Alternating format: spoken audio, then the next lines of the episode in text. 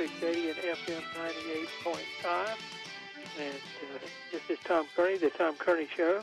Uh, we're here every night, Monday through Friday, from 9 until 10 with programs we hope uh, are, entertaining and edifying. And uh, also, we try to zero in particularly on things that have to do with where we are in the world. That is to say, the Old North State with the capital city of Raleigh and the Triangle.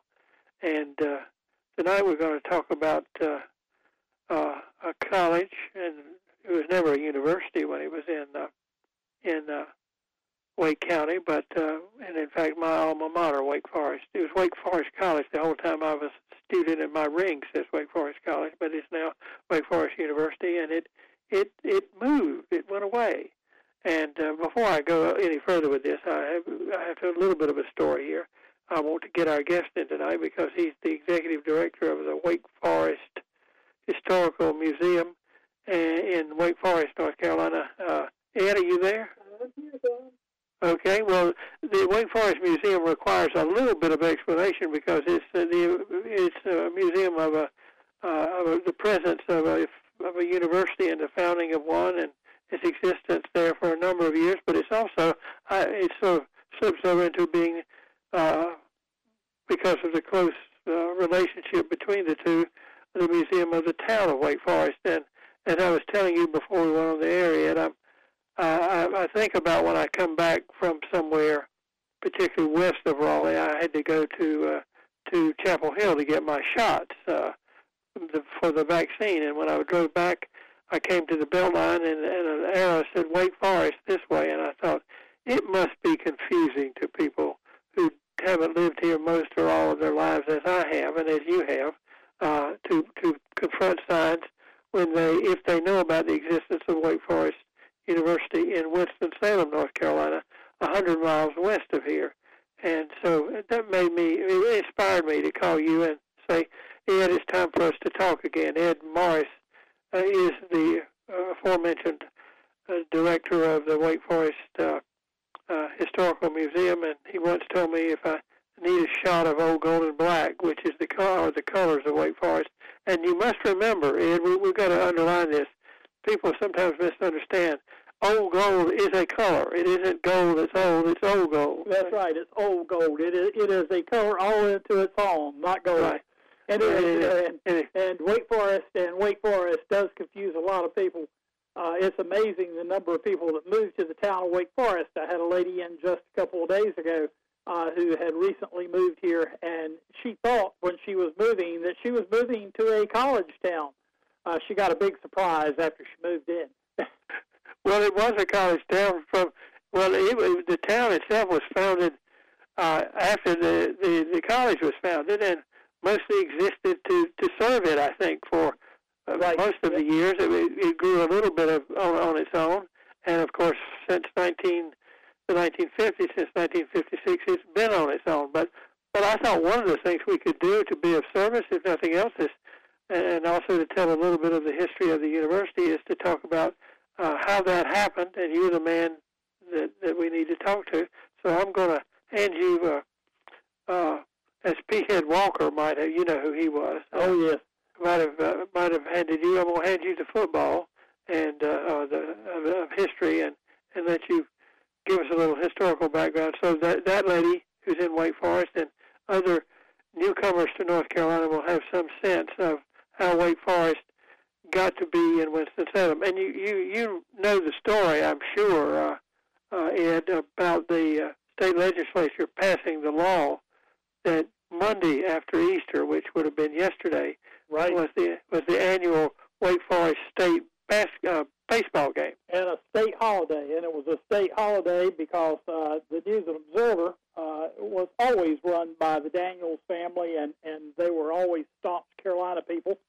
And the only way they had any interest in uh, NC State and Wake Forest playing a baseball game was if both schools could lose. Um, it generally didn't happen. Uh, but uh, the Wake uh, Forest State uh, baseball game was played the day after Easter, and it was sort of North Carolina's version of the Kentucky Derby. Uh, all the politicians showed up. Uh, businesses closed. Uh, everyone that was anyone was at that ball game. Uh, they put extra train cars on the, the train running between Raleigh and Wake Forest to get extra people uh, to the game.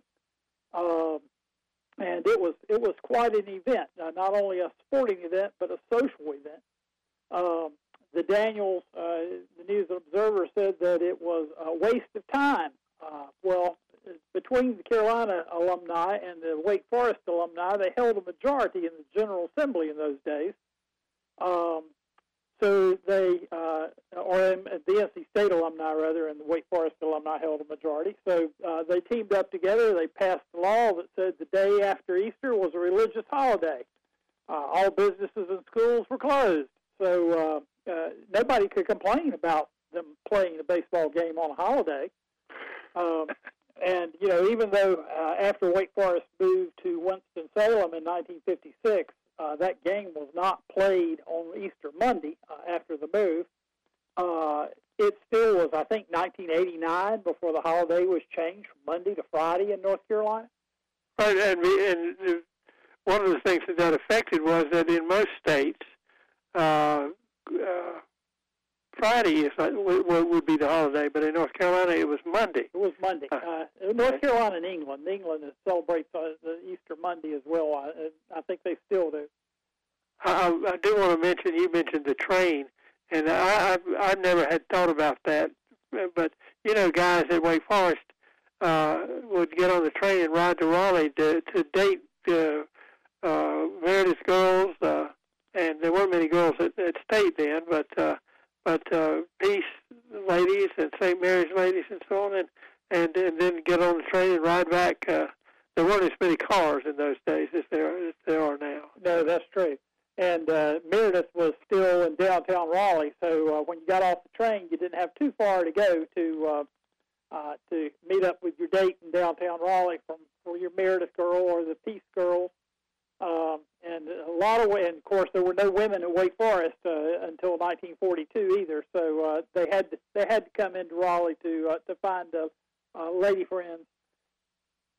I, I, we are not even getting to the subject we said we were going to talk about. But do you know what lady has the has the crown as being the first female at uh, at uh, Wake Forest? Well, if you go back to 1888, it was Eva Belle Simmons, but I'm not sure who was the first one in the 1940s, but I'm guessing you do. Uh, I, I, I had a chemistry professor uh, my freshman year at Wake Forest, and I can't remember his name right now, but I think one of his daughters may have been. He was, uh, and it was because of the war that they were taking women. Right. And then, yep. and uh, the dean, Daniel Bunyan Bryan, I think his daughter may have been one of the first. Oh, okay, yes. Well, we know her well, so she may she may well have been about the first to enroll. Probably. Well, I think her her uh, husband has been uh, Dr. Owen. I think has been on the board of trustees. I think, mm-hmm. and and her grand Dr. Dean Bryan's granddaughter was in my class, and she oh, she's okay. married to Charles Taylor. You may know that. Yes. Yep. Yeah, all we these professors, uh, uh, their families tended to intermarry for uh, for generations.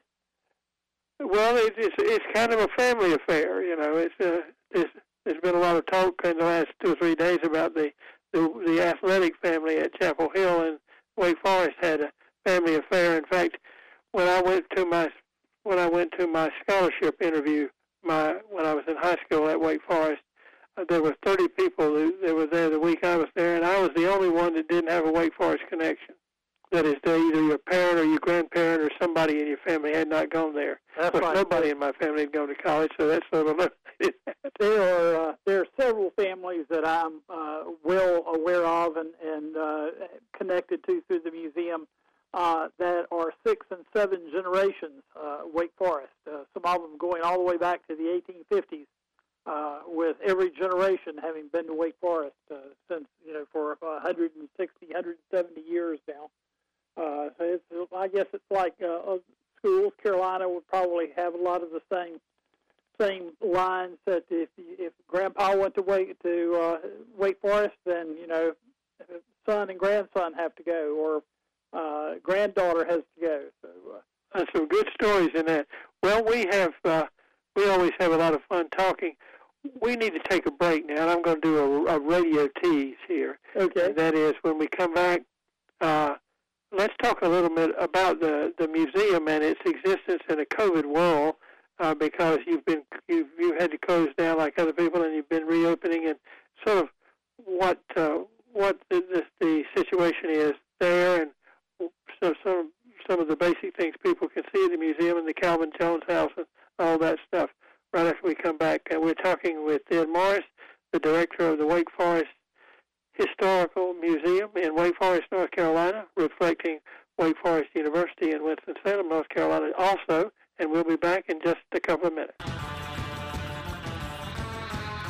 21 at WPTF, Tom Kearney with Ed Morris, the director of the Wake Forest Historical Museum, which covers Wake Forest uh, University uh, when it existed in eastern North Carolina, and, and indeed even now some too and the town that grew up uh, around it, Wake Forest, in northern Wake County. And uh, Ed, are you there? I'm here, Tom.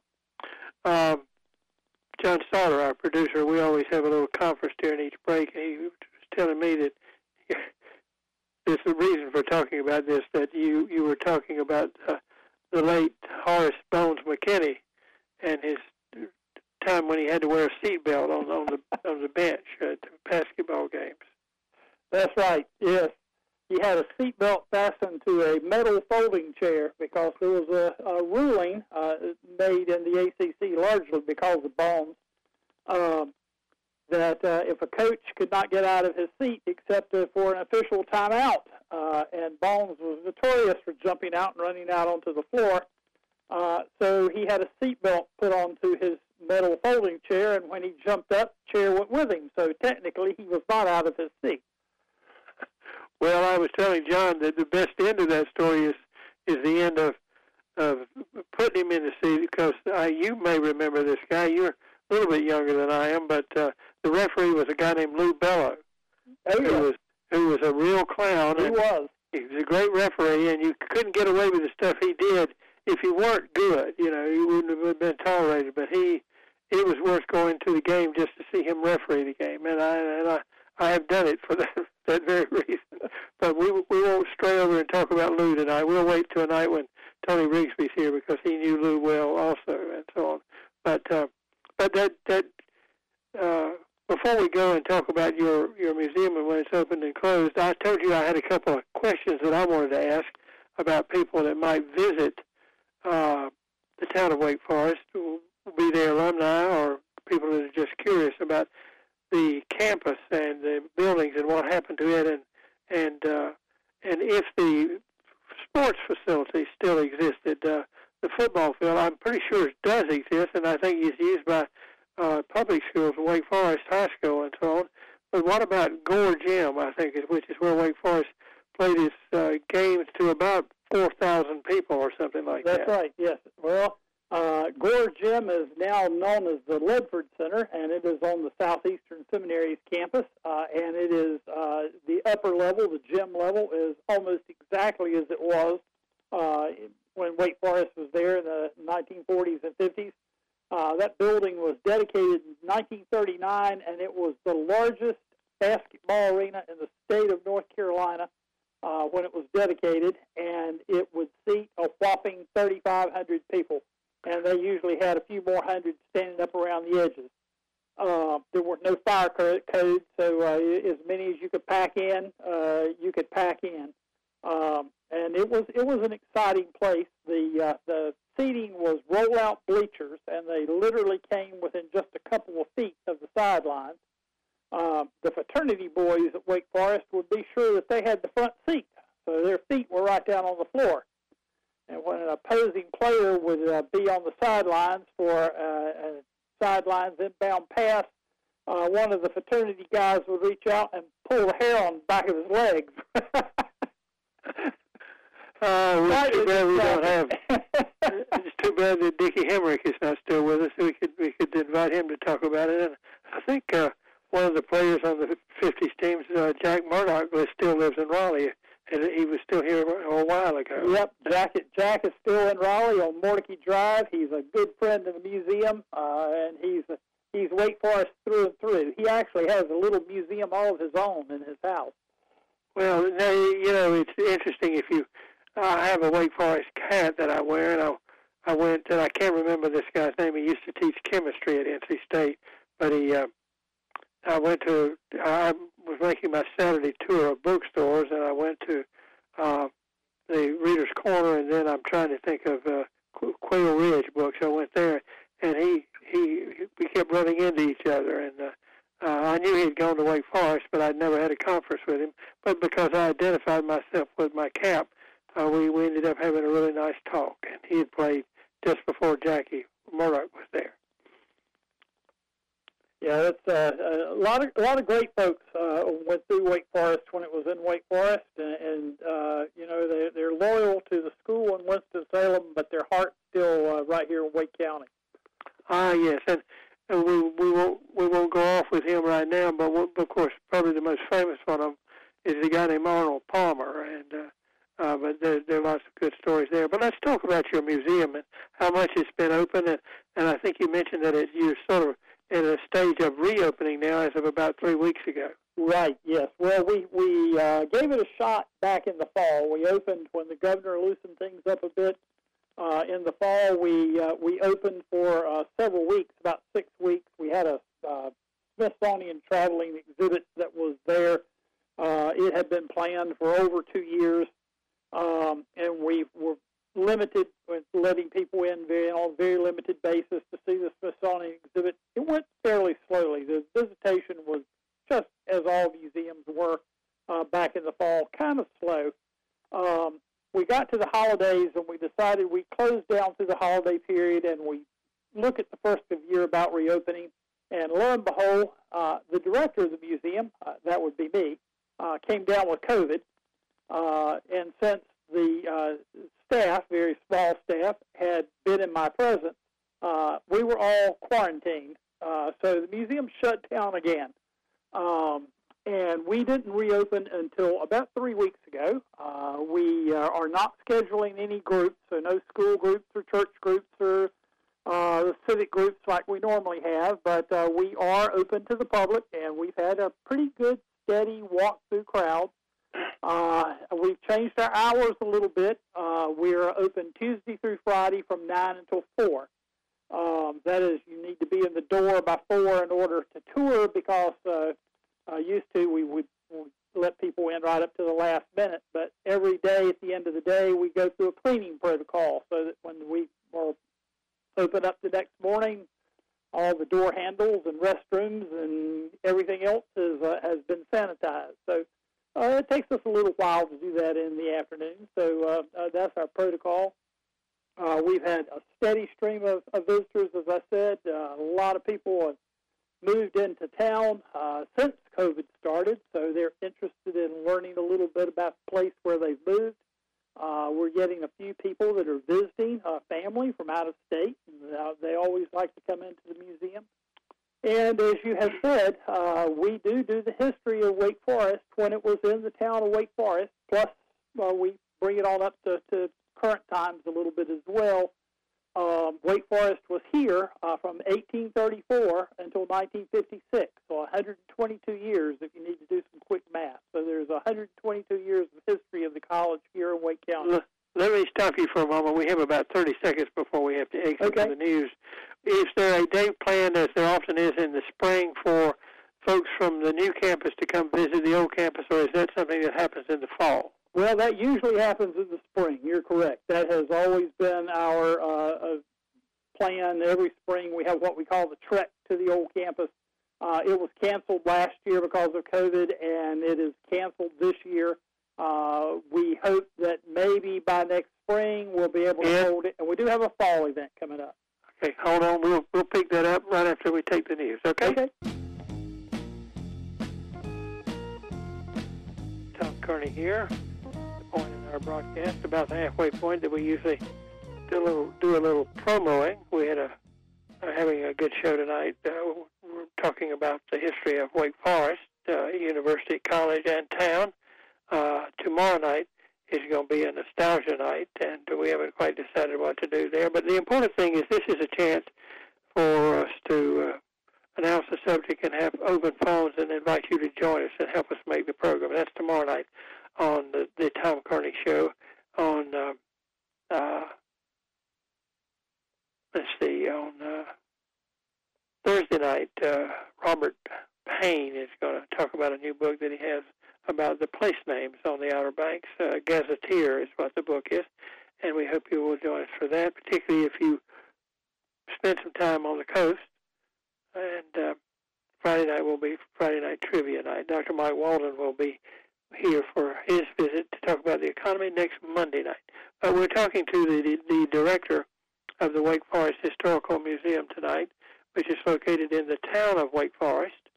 Uh, and it uh, celebrates the history of Wake Forest University, which moved themselves from, from the town of Wake Forest to Winston-Salem in 1956.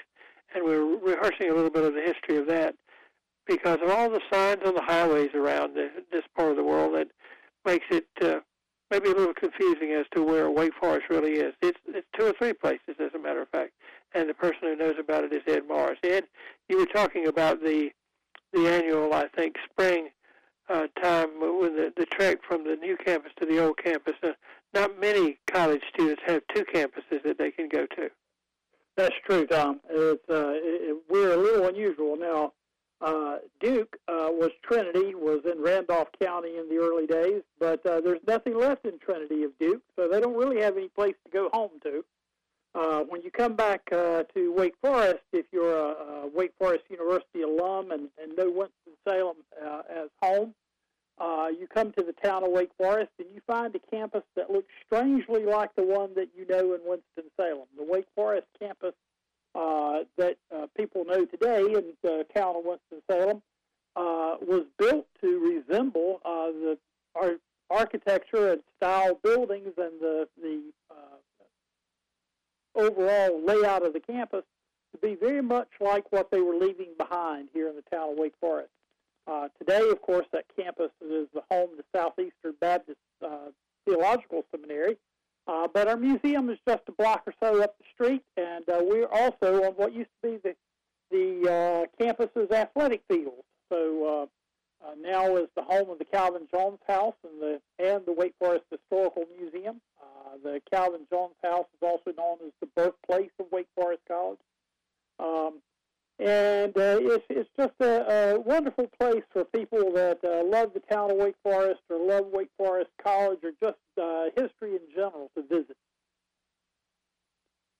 I think Wake Forest was the first. Uh, I remember the history. It, it opened in 1834, and it was the, turned out to be the first four-year denominational college in the South, if I remember correctly. Right, but it was followed very quickly by a number of others, including uh, three others in North Carolina: Trinity, which became Duke; uh, Spring Garden uh, College, which became uh, Guilford College, uh, and then uh, Davidson, which uh, the Presbyterians opened out near Charlotte, uh, and it's still Davidson. So Davidson and Wake Forest, of the four, are the only two that kept their name for a couple of centuries.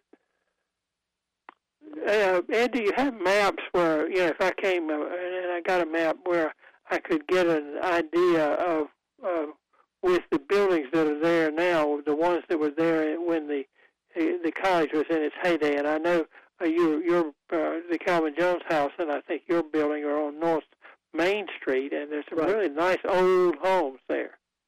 Yes, beautiful street you're lined with, with beautiful old homes. Uh, and yes, we have maps of the town. We have maps of the campus. Uh, we also have maps of the campus the way it uh, it looked uh, when Wake Forest was there, what buildings were there. But uh, it is not changed a great deal. Uh, Southeastern uh, took a couple of buildings down when they first acquired the campus in the 1950s. Uh, and they've added a couple of new buildings, but by and large, the buildings are all all still there. They're still intact, still used, uh, beautifully maintained, and uh, it you know the the campus is lined with the magnolias that uh, Wake Forest, both town and university, uh, are known for. Um, uh, I have read, of course, and uh, and I think it was true that during World War II, a very famous actor, not not yet known as an actor, a guy named Carroll O'Connor, was assigned to to, to Wake Forest or was able to go there. He was there about a year, and he in when he reports on his service at Wake Forest College, it usually includes the name of a few pool halls and stuff like that.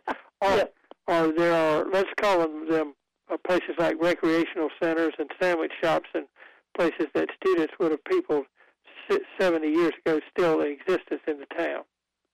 Well, Shorty's Hot Dogs is where Carroll O'Connor uh, said in uh, an interview shortly before his death, and people might uh, not recognize the name Carroll O'Connor, but they would Archie Bunker, uh, which is the character he played, uh, and also he was in a couple of other uh, uh, uh programs that were popular after that, uh, NYPD Blue and a few others.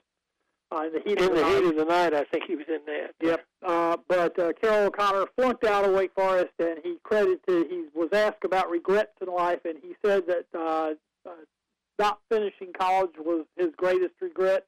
Uh, and the reason he didn't was he spent all his time at Shorty's playing pool and eating hot dogs. And uh, of course, Shorty's is a fixture in the town of Wake Forest. It opened in 1916, and it's still going strong, and they still serve great hot dogs.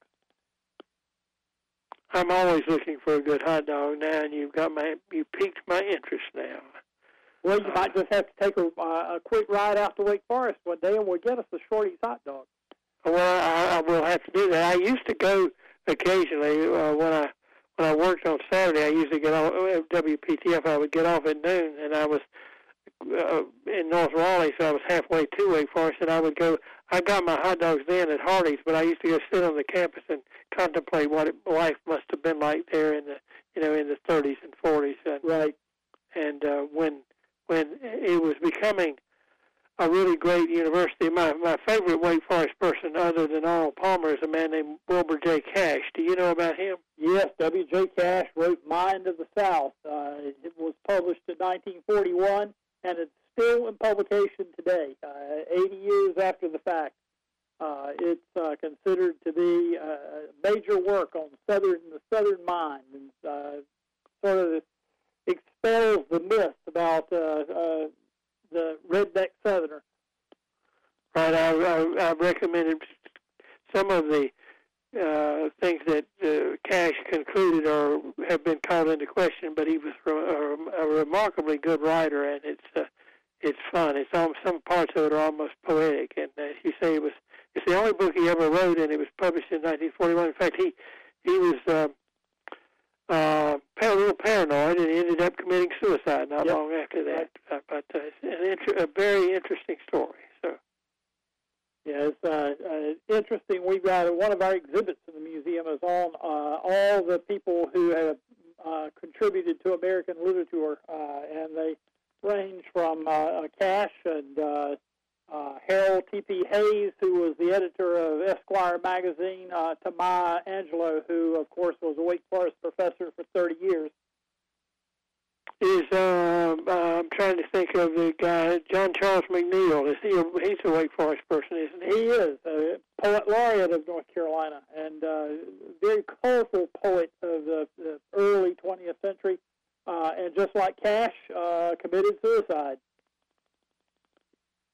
Well, um, well, and and another one, Archie Ammons, I think, is a Wake Forest guy. He was yes, he a is. nationally known poet who died recently, as a matter of fact. Archie was a, a great poet uh, and has a number of wonderful books of poetry. Uh, also, he was a, a great contemporary artist, and the museum actually has some of his artwork as well. Uh, not only are we a history museum, but we have uh, we have quite a few uh, pieces of art and uh, a large portrait collection. We have uh, uh, 40 or 50 some portraits uh, of primarily people associated with the college and a few associated with the town. Um, but uh, we try to, to broaden our perspective so that we have a little something to appeal to everyone. So you're open, what is it, every day but Monday, and you, you are prepared in uh, for the p- proper protocols. So if someone wanted to come visit, they could could come comfortably. That, they could come comfortably. They don't need an appointment. They're welcome to walk in Tuesday through Friday. Uh, we require we require uh, they wear a mask when they're in the museum. Uh, we also uh, will give them a guided tour of the historic house if they so desire. Uh, that's an optional uh, part, and they're free to walk through the museum at their own leisure. Uh, anytime, take as much time as they'd like, or if they want to come in for just a quick look around, they're welcome to do that as well. Um, I was going to tell you before our, our last break that uh, we are planning a fall event, and that will be our first, hopefully, in-person event since uh, the pandemic began. Uh, and we will have Mary Tribble uh, there talking about her latest book, which has just been published, and it is on Sally Merriam Wait, who was the wife of Samuel Wait. Now, uh, Tom, you'll re- recognize the name Tribble. I bet uh, Harold Tribble was president when you started at Wake Forest. Indeed, uh, indeed, uh, he was. Well, I was going to ask you. Harold Tribble was Mary's uncle. Uh, Mary happens to be my boss.